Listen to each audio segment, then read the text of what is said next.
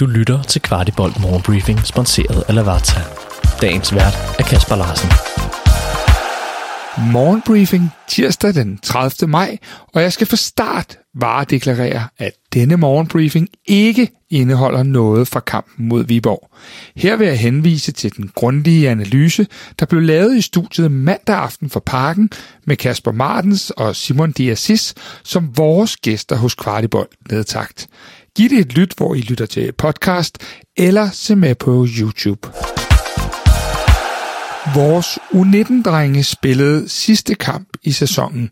De skulle en tur til Herning og møde de nykårede danske mestre fra FC Midtjylland. Drengene viste stort fokus og vandt kampen i suveræn stil med 3-0. Vores mål blev sat ind af Oscar Højlund, et midtjysk selvmål samt Victor Froholt. U19-drengene slutter sæsonen som nummer 2 bagved FC Midtjylland og foran FC Nordsjælland. Profilerne i dette forår har været Noah Sasser, Thomas Jørgensen samt Oscar Højlund. Dette på et hold, hvor mange kunne nævnes, heriblandt en Emil Højlund, der har været ude en del med skade.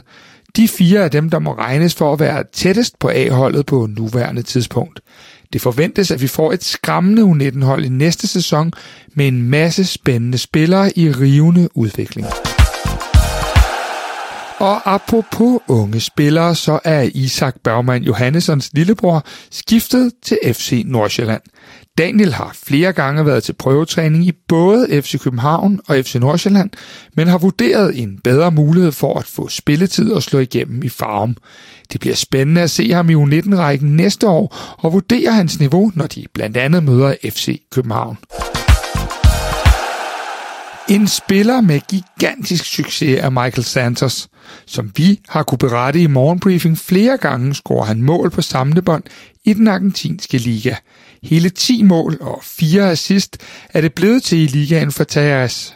Santos og FC København ophævede kontrakten i vinteren 2021, og han nåede 9 mål for løverne i 36 kampe. Victor Christiansen er rykket ud af Premier League med Leicester. Vores tidligere vensterbak har dermed fået en svær start på sit udenlandske eventyr. Danskeren har ikke opnået kontinuerlig spilletid på det seneste, og det er uvist, hvad der nu skal ske med Victor, der kan skulle ned og tage en tur i Championship i næste sæson.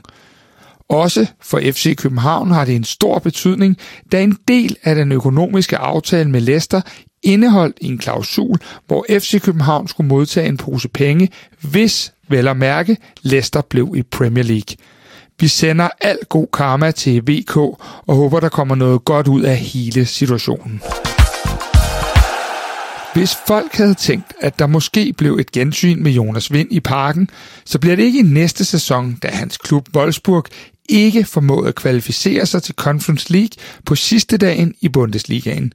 Også Jonas har haft en sæson med ups and downs i det tyske.